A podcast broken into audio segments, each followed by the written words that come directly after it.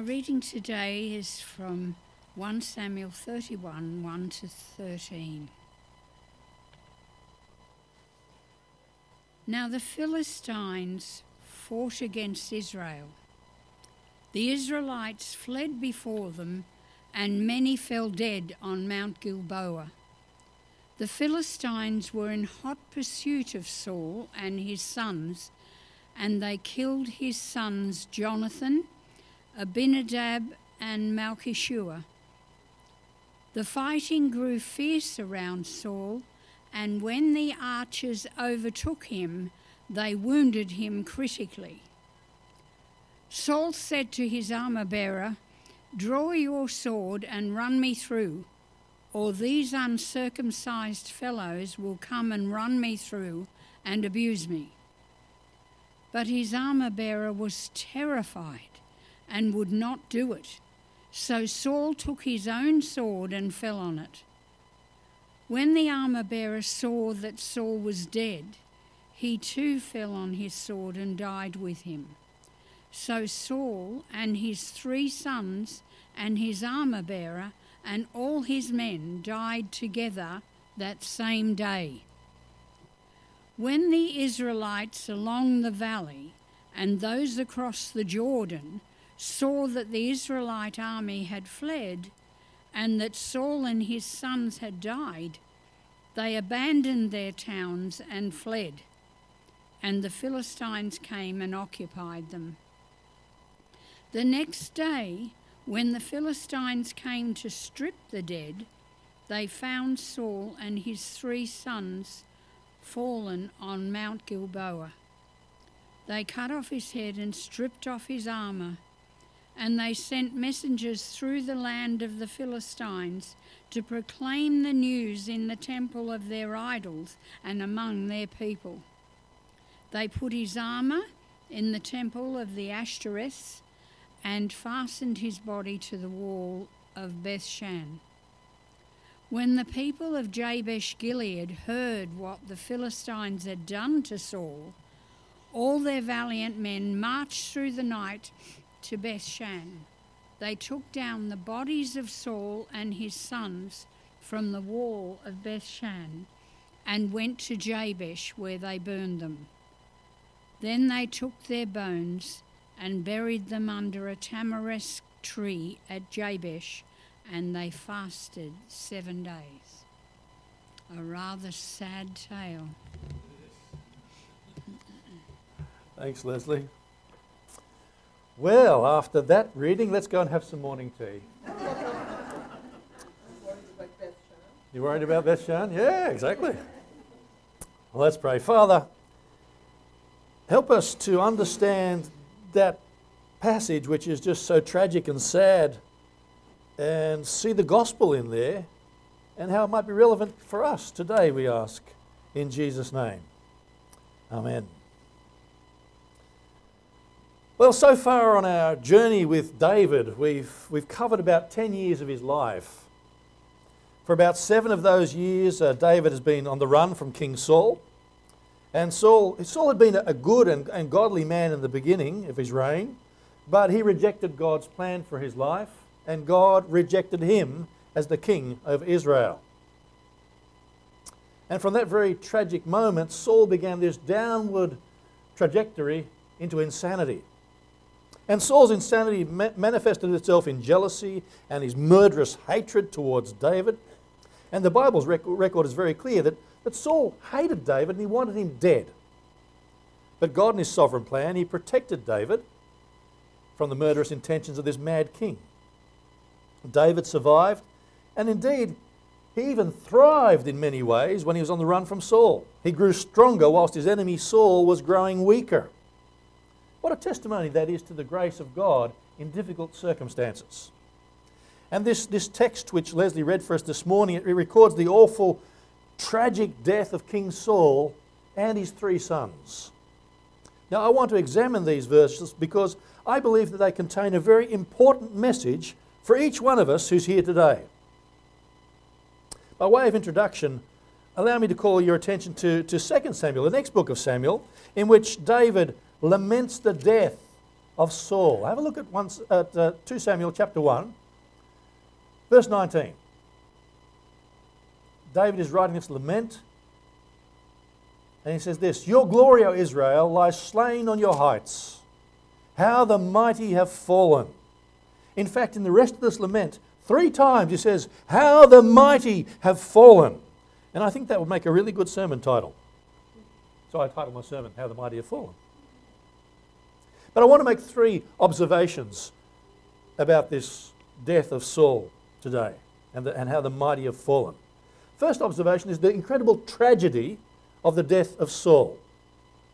His death was a very sad death. I want you to imagine for a moment the, the, the battlefield scene. The armies of Israel have been put to shame before their enemies, they've been defeated. The bodies of the wounded and the dead, they litter the landscape.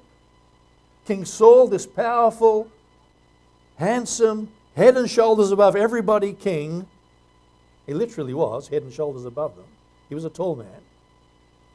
He's struck by arrows of his enemies, and near the king lie the dead bodies of his three sons. Saul knows he cannot live. Saul knows he cannot escape. So he seeks the help of his armor bearer. Kill me, he says. The armor bearer couldn't do it, he's too terrified. So Saul falls on his own sword. So a reign that's begun so well ends in suicide after a tragic military defeat. The whole story is a tragedy. So it was a very sad death. But not only was it a sad death, it was a shameful death. Two reasons why I say that. It was shameful because of what had happened. I mean, after his death, the body of Saul is desecrated by his enemies. He's beheaded. His head was sent from city to city as a sort of grotesque symbol of the victory of the Philistines. His body, along with the body of his three sons, are taken to Beth Shan and they're nailed to the city walls. The great king of Israel has now become a mockery for the enemies of God. So that's shameful. And it's also shameful because it didn't have to happen this way. Saul's life didn't start out this way. Forty years earlier, Saul had been a handsome young man. He was humble, he was brave, he was obedient when he was first inaugurated as king. But little by little, he allows compromise to enter into his life. And he descends into weakness and wickedness. And when Saul dies, he's only a short distance from Ramah, which is where he began where he was crowned 40 years earlier. Spiritually, however, he might have been on a different planet altogether. Note, though, the incredible tragedy of this is that it didn't have to happen like this because I'm sure that God had a far better plan for Saul's life. But Saul failed to live out his life within the plan of God and he paid an incredibly high price as a result. Now, let's stop there for a second because this is all about Saul so far. But I see this happen in lives around about me as well. The same thing happens to people around about all of us. God desires to save us, to bless us, and to use us for His glory. People, however, refuse God's way. They live lives of defeat, and ultimately they die tragic deaths. It doesn't have to happen this way. God has a far better plan for each one of us. Jesus says this He says, The thief comes only to steal and kill and destroy. I have come that they may have life and have it to the full. That's God's plan for human lives, that we have a full, abundant life. We can have the ministry of the thief in our lives, or we can have the ministry of the good shepherd in each of our lives. If we're out of step of God's plan, well, let me encourage you this morning. If you feel like you're out of step of God's plan, get in line again. Because you want to avoid this tragic fate that awaits you, just like it awaited Saul and his family. So, the first point is the tragedy of Saul's death. But the second point I want to make is the incredible testimony of Saul's death. There's a powerful testimony there. First of all, there's a reminder in Saul's death. It's a clear reminder now, here's where we get really excited and you go, put a big smile on your face. I want to remind every one of you, you're going to die. We've all got one way tickets. Have you noticed that? Death is coming for all of us. Think about it. On, that, on the battlefield that day, the poor man and the rich man died. The king and the slave, they died. The godly man and the sinner, they died. The Israelite and the Philistine, they died. The weak and the powerful, all of them entered death together on that battlefield. Now, this, this pitiful scene, it's a tragic but clear reminder death plays no favourites. And unless the Lord returns in our lifetime and we get to experience the rapture, none of us are getting out of here alive either. That's the clear teaching of Scripture. Let me read some Bible verses for you. Hebrew chapter 9, 27. Just as man is destined to die once, and after that to face judgment. One way, isn't it? 2 Samuel 14, 14. Like water spilled on the ground, which cannot be recovered, so we must die. Job 14, verse 5. Man's days are determined. You have decreed the number of his months and have set limits he cannot exceed. There's a boundary on our, li- on our living. Psalm 40, uh, 89, verse 48. What man can live and not see death or save himself from the power of the grave? Selah. That means think about it. Romans 5:12 Therefore just as sin entered the world through one man and death through sin and in this way death came to all men because all have sinned. Ecclesiastes 12 verse 5 Man goes to his eternal home and mourners go about the streets. There you go. It's all over the place in Scripture. We're going to die. Now, you might not like to think about that, and you might not like to live with that in mind. But death is coming for us all. And that's the testimony of Saul's death. It's the testimony of every graveyard. It's the testimony of every funeral home. It's the testimony of every hospital. Death is coming. And you and I better be ready when it does. One of the old lecturers at Bible College said, Gentlemen, you must be ready to preach, pray, or die at any moment. What? He had our attention then. There's a wonderful old legend about a merchant in Baghdad who uh, one day sent his servant to market. And before very long, the servant came running back. He was white as a sheet, absolutely terrified. He was trembling. He was great in great agitation. He says, Master, Master, I went down to the marketplace and I was jostled by a woman in the crowd. And when I turned around and I saw who it was, it was death. She jostled me. She looked at me and made a threatening gesture. Master, please lend me your horse, for I must hasten away to avoid her. I will ride to Samarra, and there I will hide, and death will not find me. The merchant lent him his horse, and the servant galloped away in great, great haste. Later, the merchant went down to the marketplace and saw death standing in the crowd. He went over to her and asked, Why did you frighten my servant this morning? Why did you make a threatening gesture? That was not a threatening gesture, Death said. It was only a start of surprise. I was astonished to see him in Baghdad, for I have an appointment tonight with him in Samarra. Oh. Each of us has an appointment in Samarra. Be careful. But, brothers and sisters, this is a cause for rejoicing. This is not a depressing sermon.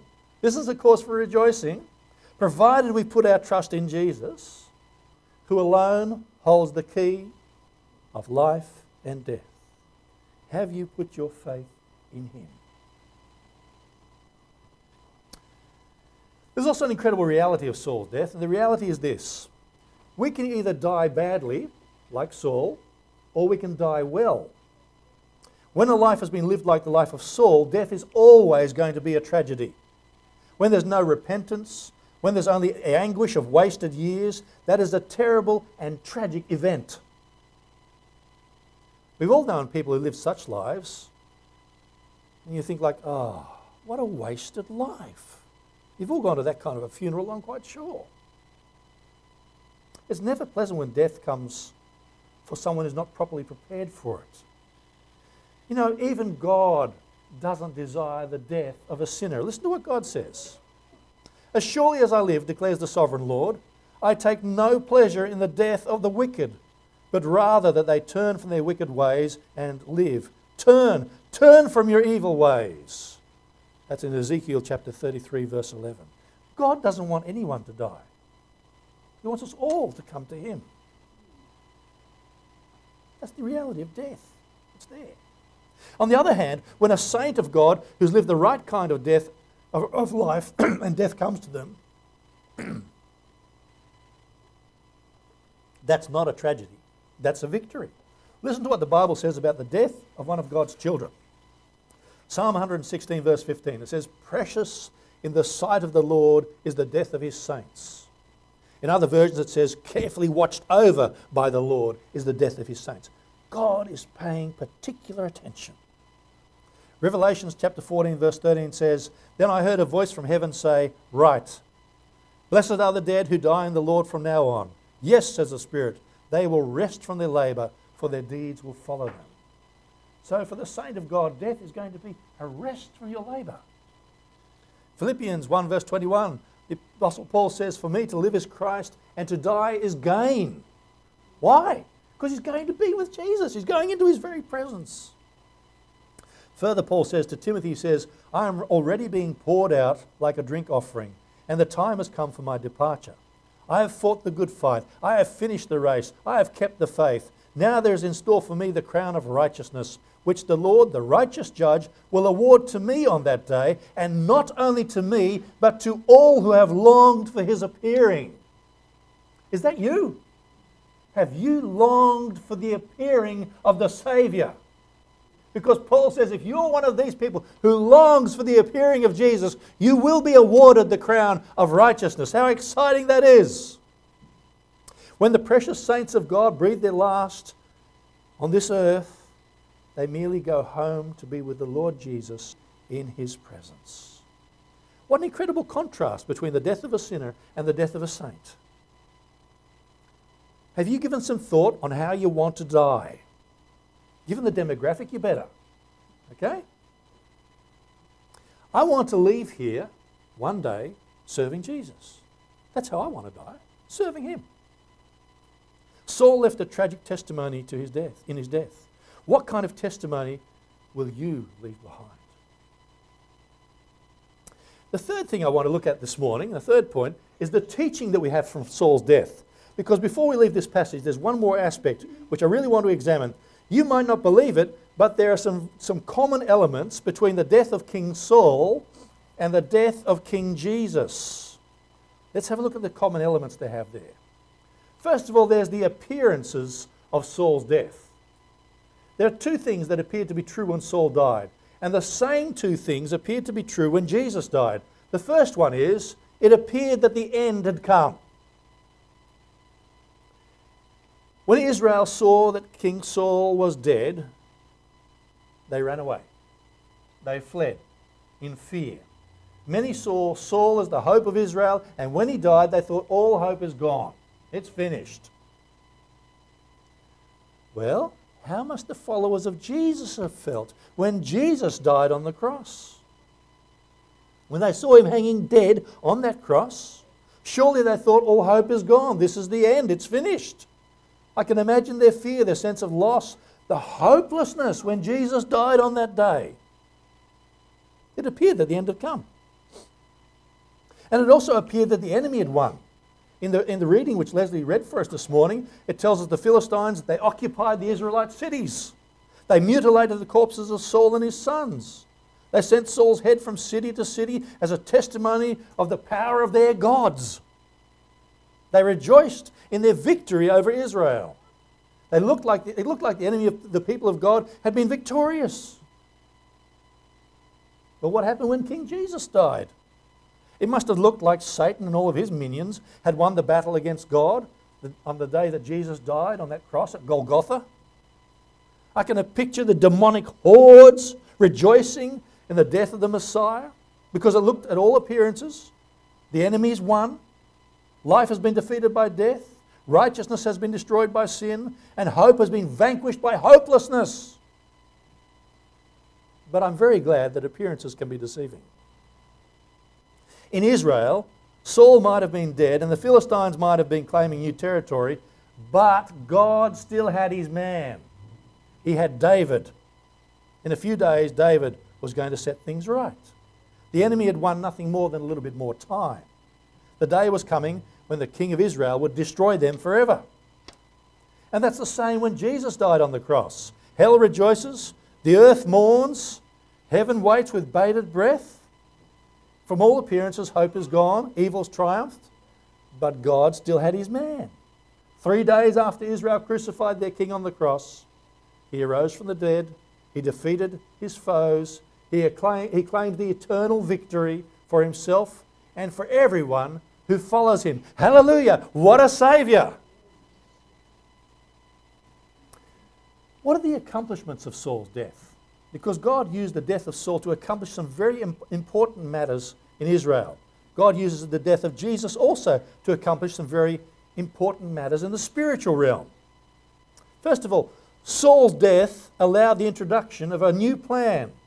When Saul and his sons died, the way was open for David to be the next king.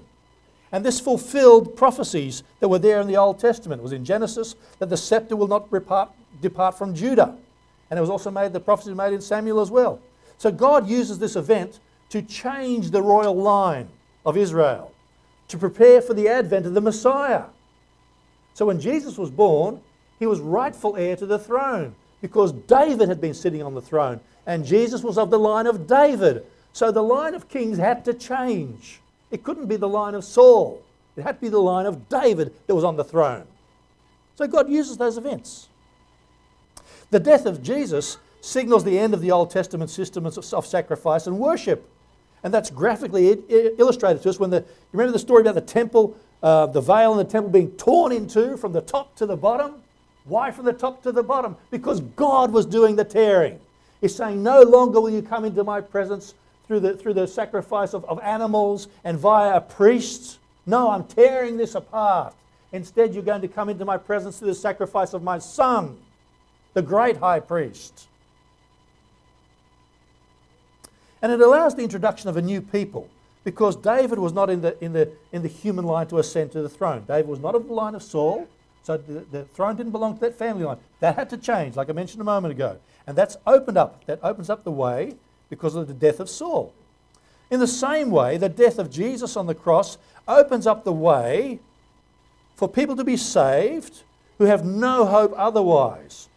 Let's face it, the poor old Gentile, anyone who wasn't a Jew, had no hope of being saved. But Jesus, He opens the way for us to come to Him by faith when He dies. Jesus died on the cross. His death provides a way for whoever wants to. Anyone who wants to, it says in the scripture, can be saved. All you've got to do is desire to be saved, and you can be saved. Because the blood of Jesus pays our sin debt, it allows us access to God by grace. That's why the Bible says that Jesus is, the only way to the Father. No one comes to the Father except by the Son. And now, because the Son has died, the way to God has been opened to all who want to to come to Him. And it also allows the introduction of a brand new promise. The reign of Saul had been a time of failure and terrible dissatisfaction amongst the people of Israel. You remember when, when David first of all arose? There was a whole bunch of dissatisfied people that followed him. Remember these mighty men, the 400 that turn up to him first of all? And then it grows to about 600 more? Or when, when, when Saul dies, a whole brand new era is ushered in. David comes to the throne. He brings a whole season of prosperity and hope to Israel like they'd never known. Their territory expands and expands and expands under the ministry and under the time of David. Well, when Jesus died on the cross, his death signals the end, signals the end of an, an era of guilt, the end of the era of the law. He brings in an era of grace. Now we can be delivered from our guilt, we can be delivered from our past, we can be delivered from our sins simply by faith in the risen Saviour. I see all of that in that passage. There's another thing that's here, and that's the absurdity of the death, of Saul's death. Because in his death, Saul displays for all to see the foolishness of man. One time when, when Saul is confronted by David, Saul says, I've acted foolishly. I've acted foolishly. Well, he lived like a fool and he died like a fool as well. When Jesus died on the cross, where's the similarity? When Jesus died on the cross, many must have thought that he and God had played fools as well. I mean, no one expected the Messiah to be crucified. They didn't understand that, that was going to happen. That would have been a foolish plan. Well, from our perspective, it is foolish, isn't it? That's not how you win a, win a fight, by dying. But that which appears to be foolishness to human beings is actually the power of God in action. Through the death of Jesus, the kingdom of God is established forever. People who are lost, people who are heading to hell, they can be redeemed, bought back, and God is glorified forever. It may have seemed foolish to others, but the death of Jesus on the cross was the culmination of 4,000 years of activity on the part of God. When Jesus died on that cross, the way of salvation was opened up for all of God's people. The world still sees the preaching of the gospel as foolishness, that you've got to put your faith in some bloke that died. They still think that's a silly story.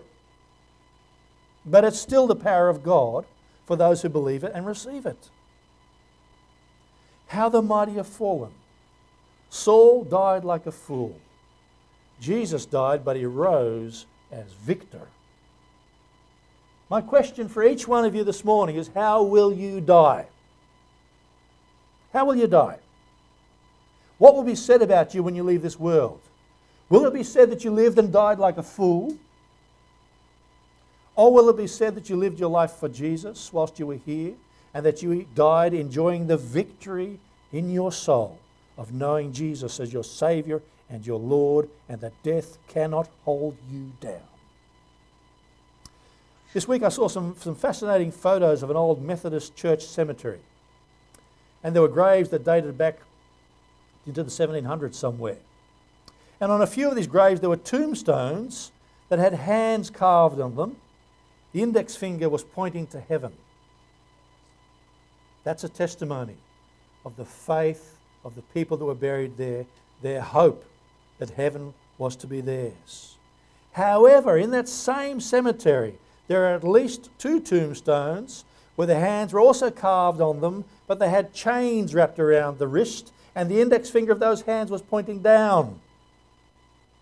That testifies to a foolish life lived the wrong way. They knew the destiny of these folks. It wasn't up to heaven, it was down to that other place I don't even want to talk about.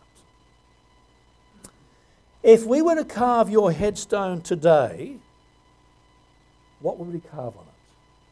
Which way is the hand going to be pointing? Eh? Which way? It's up to you to decide. Brothers and sisters, if there are problems in your life, in your living, in the potential of your dying, today is a great day to get it fixed up. The fact is, we will be leaving this world one day. I pray that we will leave this world ready to meet Jesus, saved by his grace, believing in his death, and trusting in his resurrection for each one of us. Would you join me in prayer? Lord, we thank you that we can know the incredible good news, the story of your life, your death, and your resurrection for each one of us. I pray, Father God, for each of my brothers and sisters here today and for those that hear this message via the internet, Father God, that they will also, each one, be able to be put right with you through faith in Jesus, trusting in Him alone not in their own good works, but simply putting their faith in Jesus who lived and died and rose for each of us. We pray in his name.